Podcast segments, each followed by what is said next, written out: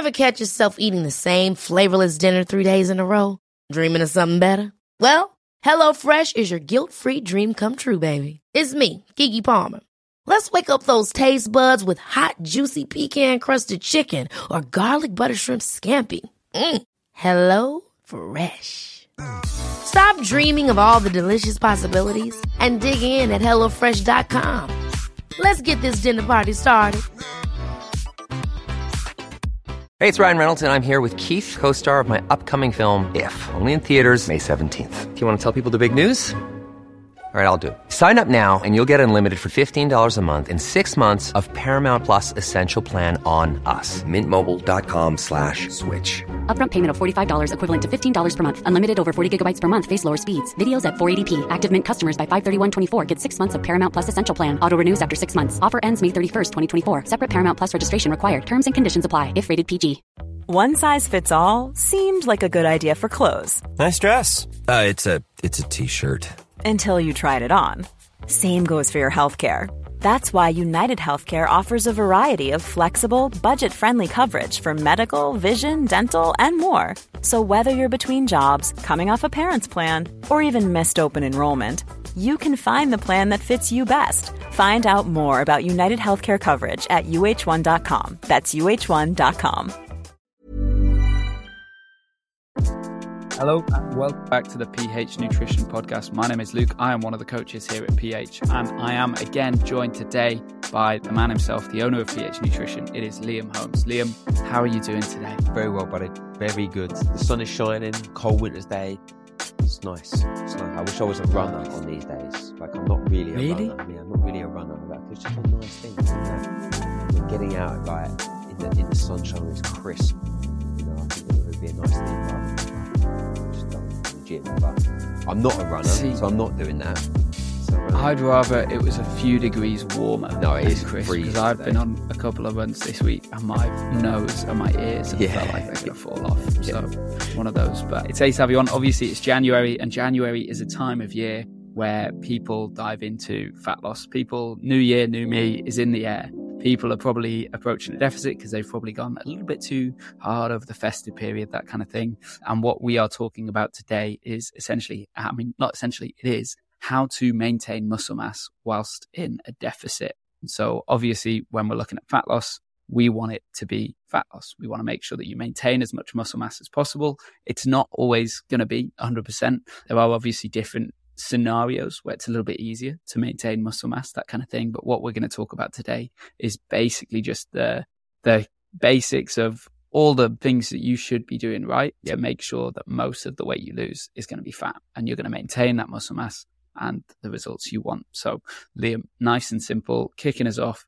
I think one of the best things to do to make sure you're maintaining muscle mass whilst in a deficit is to continue to resistance train. One Uh, thoughts on that? hundred percent, buddy. Like that is the number one pillar, I think, for anybody that is trying to say diet and maintain muscle mass. And I've spoken about this before in terms of, you know, we want to lose fat, but we don't want to lose weight. And we can make anyone lose weight. You get into a calorie deficit and you can do any type of training that you want. Okay. You can, you know, run, you can, you know, do CrossFit, you can do, you know, walking, biking, whatever you want, because the key driver, as we know, is a calorie deficit. However, like you say, if we're maintaining muscle mass, we want to lose fat, not just lose overall weight, then resistance training is just an absolute non-negotiable. And I think potentially one of the things that people can get worried about is that they have to do hypertrophy or they have to do like heavy weights. And the research kind of lends itself to doing any re- any form of resistance training, isn't it? It's putting that muscle through tension and and just ensuring that there is some load going through the body. I don't know specifics uh, in terms of the research paper, but some of the bits that I come across were like even if you just did like say body weight stuff, maintaining muscle mass can be done through just like say body weight resistance. Like so, they're putting it say your press ups, squats, lunges, you know, i i these types of things that you can do without an external force. When going to the gym and getting under a bar or using a dumbbell, you can still maintain a certain level of muscle mass by doing this. Great. Definitely. Yeah, and and uh, exercise physiologists, you can correct me if I'm wrong in the comments, but I believe from what I can remember from studies that I've looked at in the past, that volume is more important than intensity when looking to maintain. Uh, so just making sure that you're ticking the boxes basically and doing a decent amount of volume. That's probably going to be resistance training about three or four times a week minimum sort of thing to make sure that you're maintaining it. But you're just looking to yeah, stimulate that muscle protein synthesis ultimately. And we know that there's two big things that do that. One of which resistance training, tick, done. And the other, of course, being protein feeds, um, which we'd be remiss to talk about on this podcast. So yeah, Liam, run us through kind of protein feeds and their role in muscle protein synthesis, what we need to do. Well, you, are exactly that. Like it's a hierarchy that if you get the resistance training, some form of resistance training across the week, protein is the next step and protein is it's key. It's the building blocks of muscle tissue. So if you're not providing your body with adequate protein, again, you, you, you're making it damn hard for yourself. So the amount of protein, I think, is probably something to unpack. Where when you're in a, when you're in a deficit, obviously overall calories are going to be a little bit lower. So what we would advise is as calories come down overall, your protein, the, the amount of percentage, the, the, the amount of protein that you eat should start to kind of stay the same or increase. So the percentage will probably increase. So someone that is at maintenance or in a surplus, maybe their percentage of protein is 25%, 30%. As you start to diet down, you've got to try to ensure that your overall protein intake doesn't just kind of keep reducing down as well. I think you need to shift the percentages that you're consuming to ensure that you maintain a, a healthy protein intake of around 1.6 to 2 grams, maybe a little bit higher. Like, and if you do that, I think you're putting yourself into a, you know, good situation to be able to maintain muscle mass. What's your, what's your thoughts on nice. that? What's your thoughts on those numbers and, you know, as you as I say, as we get into more of a deficit, protein becomes probably a little bit more important. Yeah, yeah, I would agree with that. I think numbers wise as well, I would almost use those as the minimum. I know there's been a bit of research yeah, in the past where they've even looked at amounts up to three grams protein per kilo body weight in the day. And I there, there, there was kind of small amounts of evidence to suggest that, that three grams per kilo is a little bit better than two. Um, when you're thinking about deficit, you've got to think about the volume of food coming in as well. And if you're consuming three grams of protein per kilo body weight, it might not leave much room for carbs, fats, depending obviously on how much yeah. you're taking in. Um, so you can play around with the numbers for sure. I tend to just as a rule of thumb go with the classic two grams per two kilo. Grams. The, the, yeah, or if for Americans out there, they like to say like one they they one, go like pound, per pound, one pound, because it's one pound uh, per yeah, pound, one, one pound. of protein per body weight. Pound per pound, yeah, which is this is two point two pounds to a kilo, so it works out at roughly about the same. Roughly, and I think you can't really go far wrong there. The same with regards to kind of the more of a deficit you get into, kind of the more important protein needs to come. Um, still, you should still shouldn't forget about obviously the other macros and carbs in particular. Yeah. I know Liam, in the past, you have spoken about carbs being protein sparing. You've used that phrase a fair amount in the past. So if you want to expand a little bit on what that might mean and why carbohydrates still kind of need to be focused on, especially in and around training. Yeah, because your body, when you're in a deficit, obviously has less available energy. So when you're asking it to perform daily activities, when you're asking it to exercise, you know, it has to derive the energy source from somewhere. And unless you're if you're doing any form of like exercise apart from you know walking or very very low intensity exercise carbohydrates or glycogen you know is going to be a an energy energy source that you use now what we don't want to do is we don't want the body to utilize you know protein as an energy as, as a fuel. We don't want it to break down muscle tissue because that's naturally catabolic in nature. It's not going to help us to the, you know achieve the title of this podcast of maintaining muscle mass. So it, carbohydrates basically spare protein from being used as an energy source, and you consume them because carbohydrates then are you know, stored as muscle glycogen, which can then be used for kind of say slightly more high intensity exercise. And protein is allowed to do the things that it's meant to do, as opposed to being a very inefficient fuel source or through gluconeogenesis turned into to, into into glycogen and glucose. So if you can have, you know, not necessarily you need to have a high carbohydrate diet because you're going to be on a slightly lower calories, but having some carbohydrates when you are, you know, in particular doing some form of resistance training or, or, or you know, higher output, I think it's going to be beneficial. So, you know, that would be something to look at in terms of your overall intake to ensure that you're getting some form of carbohydrates. You can come from fruit, come from starches, and you know w- whatever you want to kind of get it from. I think it's a useful thing. Obviously, we want to be making sure that you know the the volume of your of your intake is there. So maybe not going for the very energy dense fruits and and carbohydrate sources. You know, packing them out with a little bit more kind of fibrous veggies, starches, root veg, you know, fruits. That type that type of thing would be a, a sensible strategy. Awesome. And uh, we'd be remiss to not talk about fats. And I want to bring fats up, Liam, um, just because sometimes they get mentioned in the kind of same vein of uh, low fat diets leading to low testosterone mm. and potential issues there. Uh, that's something that's kind of always floating out there. Um, the reason kind of being because testosterone is a steroid hormone. It's derived from cholesterol. So the thinking being very low fat diets can lead to low T and that kind of thing. Um, and there is a little bit of evidence to suggest that, but we're talking kind of like very low yeah, for extended long periods of, time, yeah. periods of time as well. So it's one of those where if the deficit isn't too long, then I would historically kind of advise again it's person to person but historically i tend to advise low fat over low carb because we know when yeah. we've looked at evidence in the past it doesn't really matter if you go low fat or low carb as long as kind of protein is matched and it's consistent and you adhere to it. I always just think that carbs, you get kind of that little bit benefit and um, with regards to training, pushing training a little bit harder potentially. But that again varies person to person, but is my kind of point of yeah. reference with regards to kind of like a general rule for, for fats.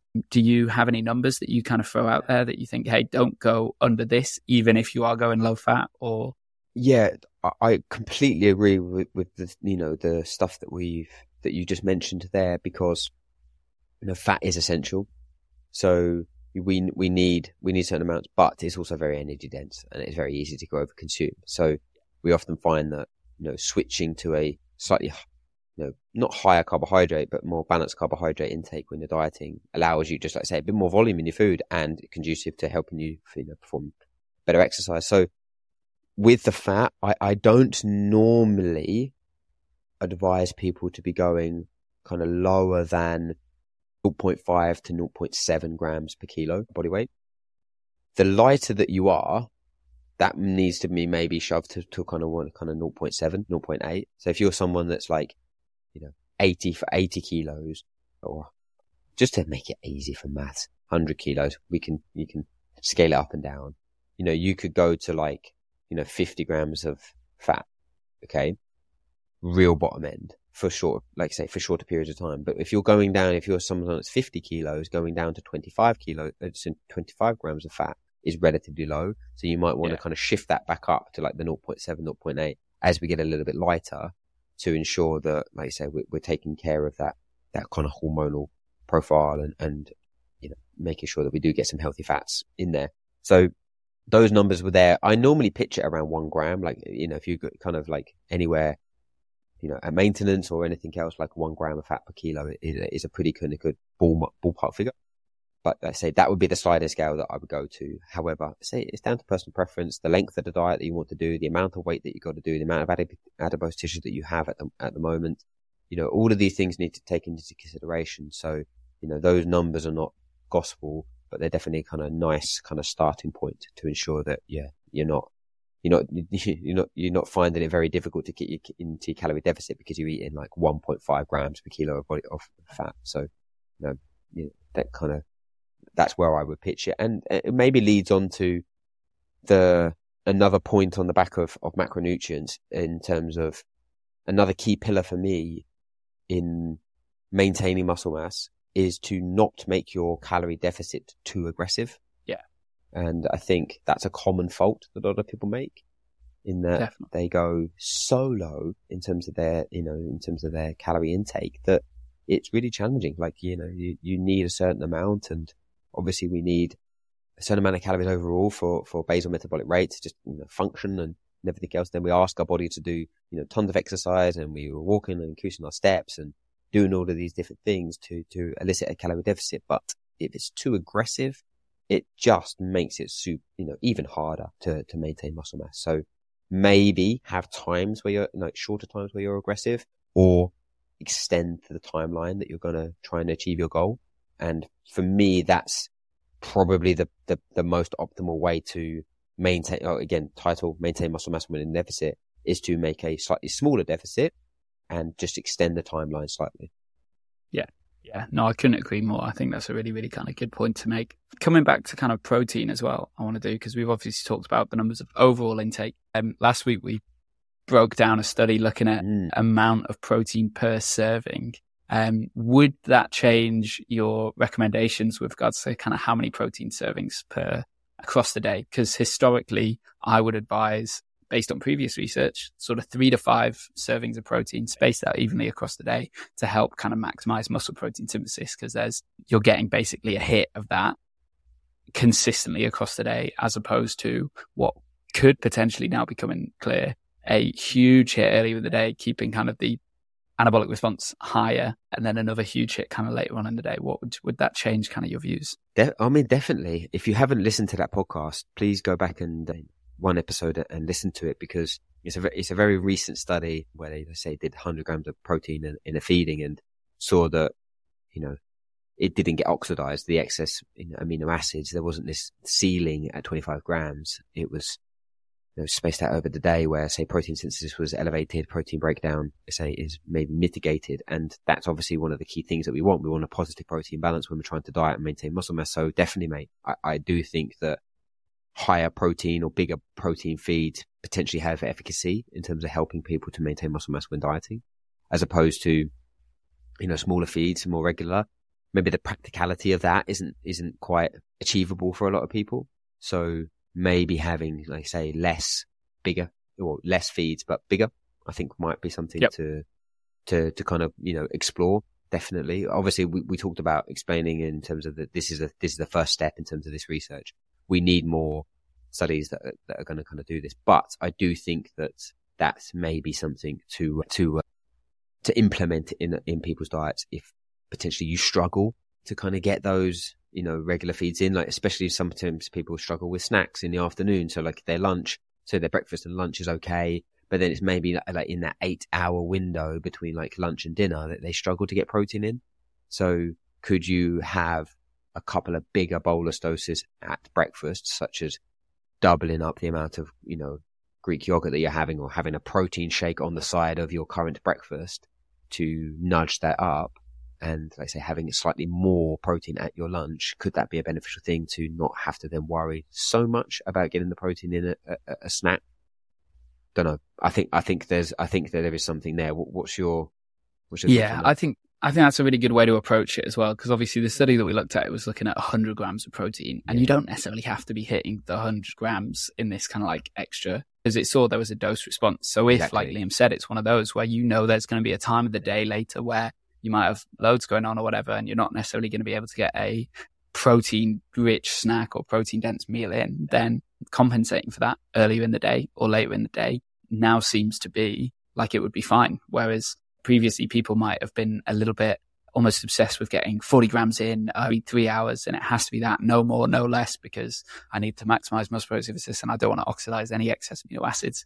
Um, but now we know that that's kind of probably not the case. I think taking that almost more relaxed approach i yeah, guess where definitely. it's like hey i know i'm not going to potentially have the chance to get as much protein in later so let's yeah compensate now and then maybe plan for a bigger feed later in the day as well could 100%. be could be super useful. Yeah, definitely, mate. I think that is yeah. I, I'm looking. Like I say, we, we're looking forward to some more studies on that. But you know, if you are looking to to do this, I do I do think exploring different dietary practices that maybe fit with your lifestyle, maybe your job, maybe your training, maybe your like say work, social, home life, then I I do think that that would be something to to explore. So yeah, a couple other things for me there was a there was a research paper that came out about about this topic, and it kind of did a bit of a review. And and one of the things that they you know that they said was that combined diet and exercise induced weight loss results in greater improvements than weight loss, or, or let's say creating a, a deficit through diet alone, or just doing exercise alone. So we've spoken about, like say, the pillars of exercise, and we spoke about the pillars of, let's say, dieting. If you do them both, you're going to see better results. If you do one, yeah like you say, you, you're not going to maybe see the kind of results. So you know, those, those kind of types of things that we just explored there, like you say, try to, try to implement both of them. And I think you're going to see better results. Yeah, I do also just as a almost caveat to that, or to play devil advocate a little bit. If this new year, if January, you are starting exercise and looking at your nutrition for the first time ever, and you've never kind of done it before, I do think that there's something to be said for maybe focusing on one initially, um, just to kind of get set in the right direction almost. So picking, hey, I'm going to get moving, or hey, I'm going to get my diet sorted out, and then bringing the other one in later. Because we know that, that the combination is obviously um, more efficient achieving what we want to achieve in a deficit. But if it feels too big, if it feels too overwhelming or whatever, because you've not done this in however long or never really kind of looked into it, then picking one and being consistent with one to start off with would be um, my advice. Sure, mate, a hundred percent. And for fat loss, I would, you know, if you've got a lot of weight to lose, I would definitely focus on your diet first mm. because that's going to be a bigger driver to you just doing three training sessions a week and keeping your diet the same. So, like you say, it is identifying a priority in one of those and, and ensuring, like say, a layer on that detail from the other side of things and focusing on that as, as more of a priority once you get into that pattern with your training or with your diet. So yeah, really good stuff. Supplementation. Cool. Anything else? Yeah, that was that was going to be my next question. Was any potential subs? And I think there's a couple to use. Obviously, if you're resistance training, creatine's always always going to get a mention. Even if you're not resistance training, creatine should get a mention, I think. But obviously, when we're thinking about maintaining muscle mass, it gets more benefit Definitely. when you're resistance training. So, um, consistently taking creatine is a huge one for me. There's there's been a decent amount of evidence over in the past as well about potential of omega threes amplifying yeah. the response to resistance training and the stimulus there. So I think that is also a very useful thing. Omega threes have so many benefits, oh, no. though. They're no, no. like bang on about them all the time, but it's like take them, take them. Interesting. This one is not necessarily potentially to do directly with maintaining a muscle mass, but it does indirectly, and that is going to be vitamin D. Yeah, let's say so. Vitamin D in January more important than most of the times of the year because we know that there is definitely that relationship, even if it's not a causal one, there's a relationship between seasonal affective disorder and vitamin D levels and it can potentially affect motivation, right? Mm. And your immune system and all of these kind of things that at this time of year are potentially going to get in the way of you resistance training or you attacking your diet. So it works indirectly, I guess, in a way. But I think vitamin D is definitely one that everyone should be taking. Yeah. Uh, any more, Liam? I've probably got a few I could touch on, but the only other one that I think maybe has a bit of efficacy is HMB the it's a metabolite of leucine, and and a lot of the research has come out basically showing that it can kind of slow down the rate of catabolism. So it kind of stops that kind of you know, muscle protein breakdown. And so I do think there's a little bit there. A lot of products will stack creatine and HMB together. So again, I don't think there, there was one study ages and ages ago that came out and it, it basically showed that it like increased muscle mass by like 2.4 grams and sorry, like you know, massive increases, and you know, it really helped when people were dieting, and, and, and everyone went mad for it. But I do think that it's, you know, in this scenario, maybe have some, maybe has some efficacy, but I don't think it should be done ahead of vitamin D, creatine, and omegas. Yeah. And obviously, protein powder, we, we, we, class that as a supplement. So that would be a, not, a simple thing to be added into your diet, not a, not a necessary thing, but a, a simple thing to, to add. That would that would be my other one that I would say like potential. But yeah, other than that, I don't know what what else did you have on the list? I don't think anything directly would. Yeah, I I mean, I would, mine were more to do with performance and training or keeping kind of yourself fit and yeah, healthy okay. in January and that kind of thing. So um, potentially looking at green powders. There's obviously a limited amount of research looking at just green powders alone, but food quality, it's going to help bump up that for sure. I mean, we haven't even talked about food quality, but again, it's one of those we're getting kind of colourful fruits and veg in across this time period. Anyway, you can help yourself yeah. not fall ill, not fall yeah. the way of Liam and that kind of thing yeah. is only going to be more beneficial for when you're wanting to maintain. That's that's a very good point, Mike. That's a very good point because you know the the primary pillar to this is resistance training and, and training regularly. So we often find that when people have a very poor quality diet, that the inflammation is a little bit higher, muscle soreness is a little bit higher, they impair their recovery. So if you are someone that let's say, is potentially kind of getting back into the gym or, or kind of starting their fitness journey, then the food quality will help you to recover more efficiently and get better results.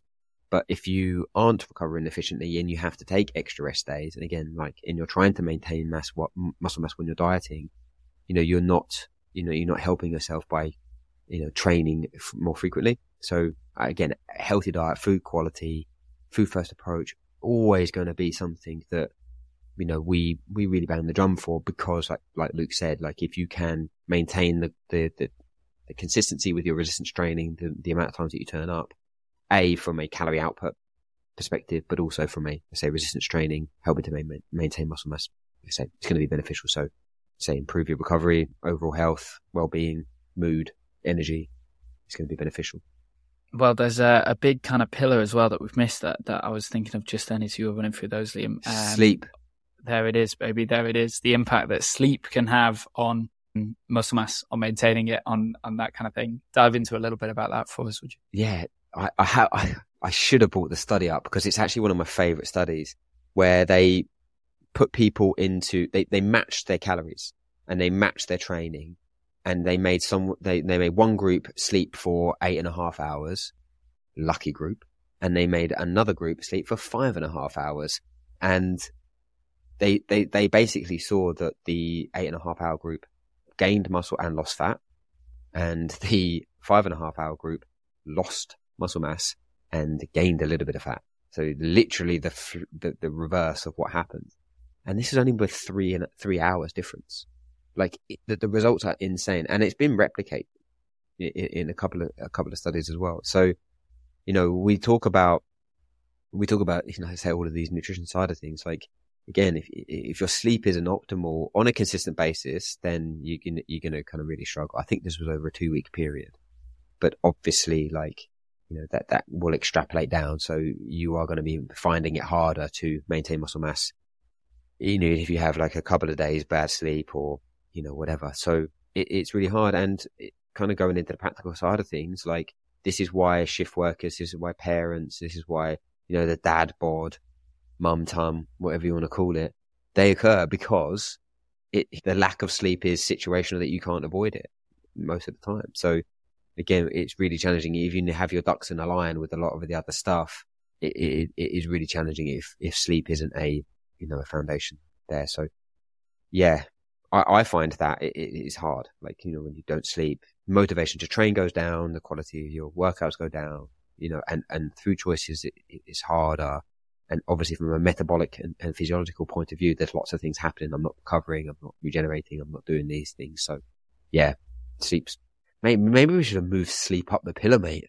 Up, up, oh, up, definitely. up the pyramid, I think, on it.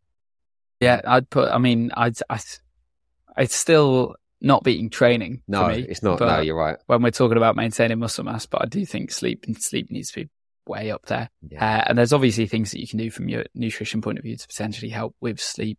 Obviously, some of these are, are quite person specific, so they'll vary person to person depending on kind of what you prefer. But a good rule of thumb is kind of like, you know, A, not going to bed hungry and B, not going to bed full to the brim and having like huge feeds. They're kind of really nice and simple ones.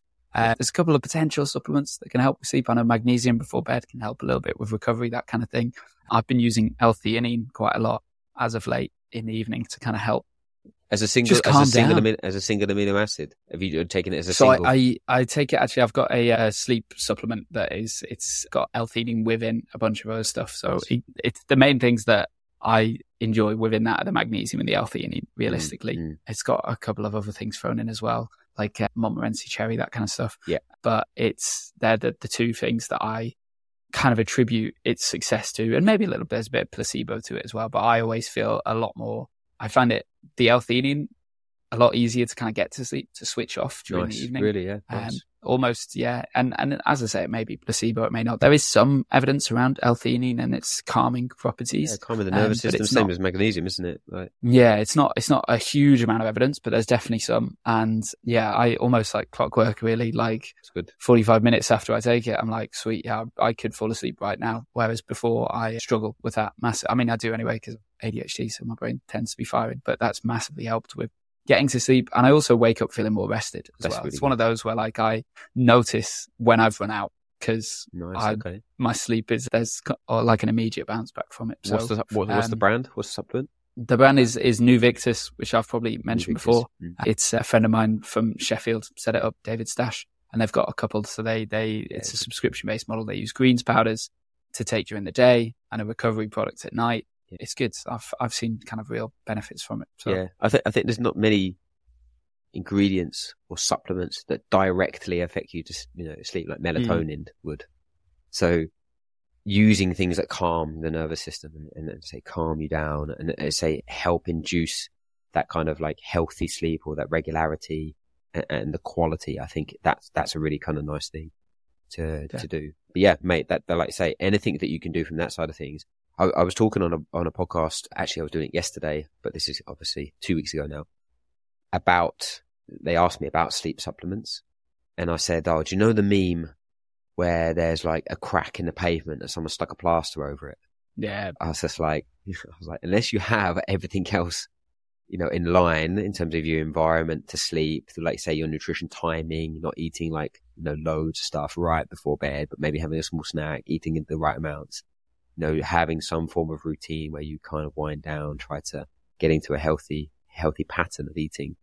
I was like, just taking a magnesium and something else, like you're papering over the cracks. So I do, I do think that, you know, it's challenging. And to, to kind of loop back to, you know, potentially my situation as well, that I think sometimes we can put pressure on ourselves in certain scenarios where we're in. Like if you got young kids, if you're working shifts, if you're, you know, in a, in a period where your sleep is going to be disrupted due to your lifestyle, then you have to make sure that you're doing these other things.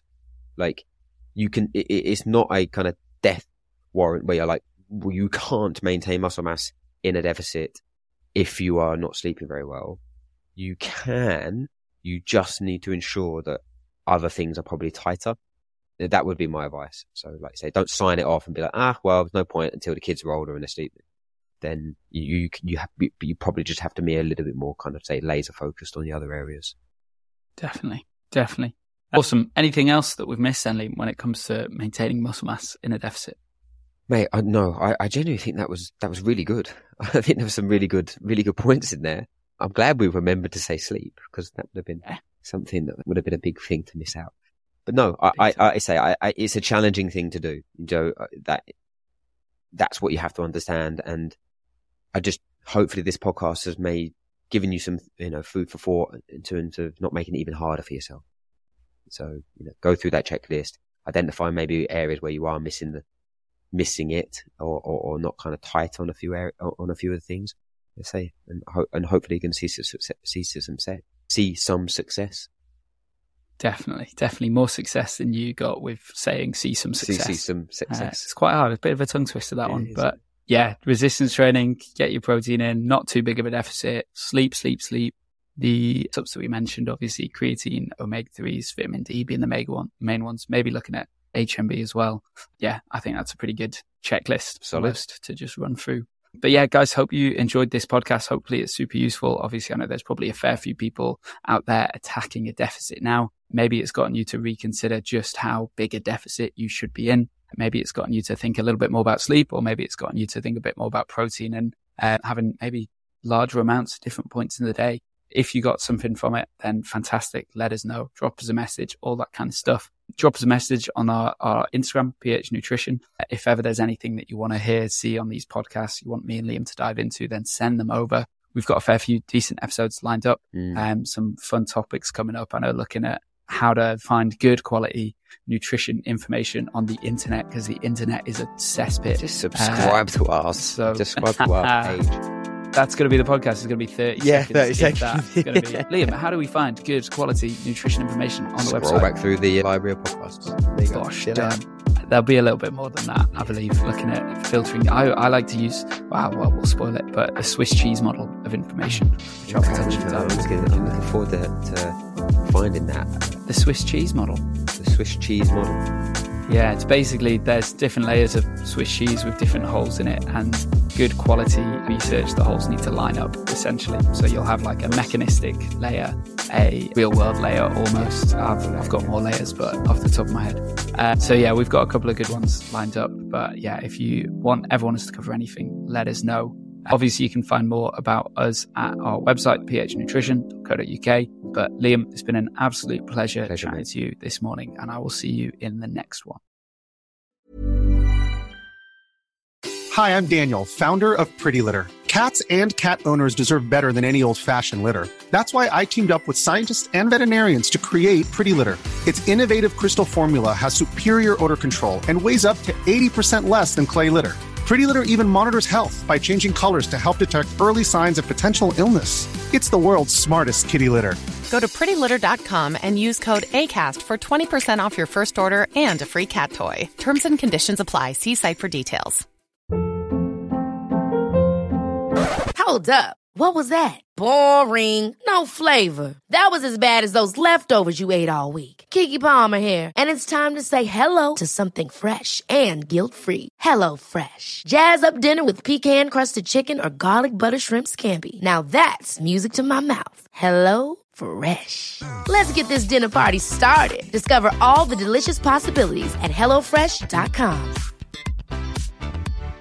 When you make decisions for your company, you look for the no-brainers. And if you have a lot of mailing to do, stamps.com is the ultimate no-brainer. It streamlines your processes to make your business more efficient, which makes you less busy. Mail checks, invoices, legal documents, and everything you need to keep your business running with stamps.com. Seamlessly connect with every major marketplace and shopping cart. Schedule package pickups and see your cheapest and fastest shipping options from different carriers with rates up to 89% off USPS and UPS rates. And with the stamps.com mobile app, you can take care of mailing and shipping wherever you are. Make the same no-brainer decision as over 1 million other businesses with stamps.com. Sign up with code program for a 4-week trial plus free postage and a free digital scale. No long-term commitments or contracts. That's stamps.com. Code program.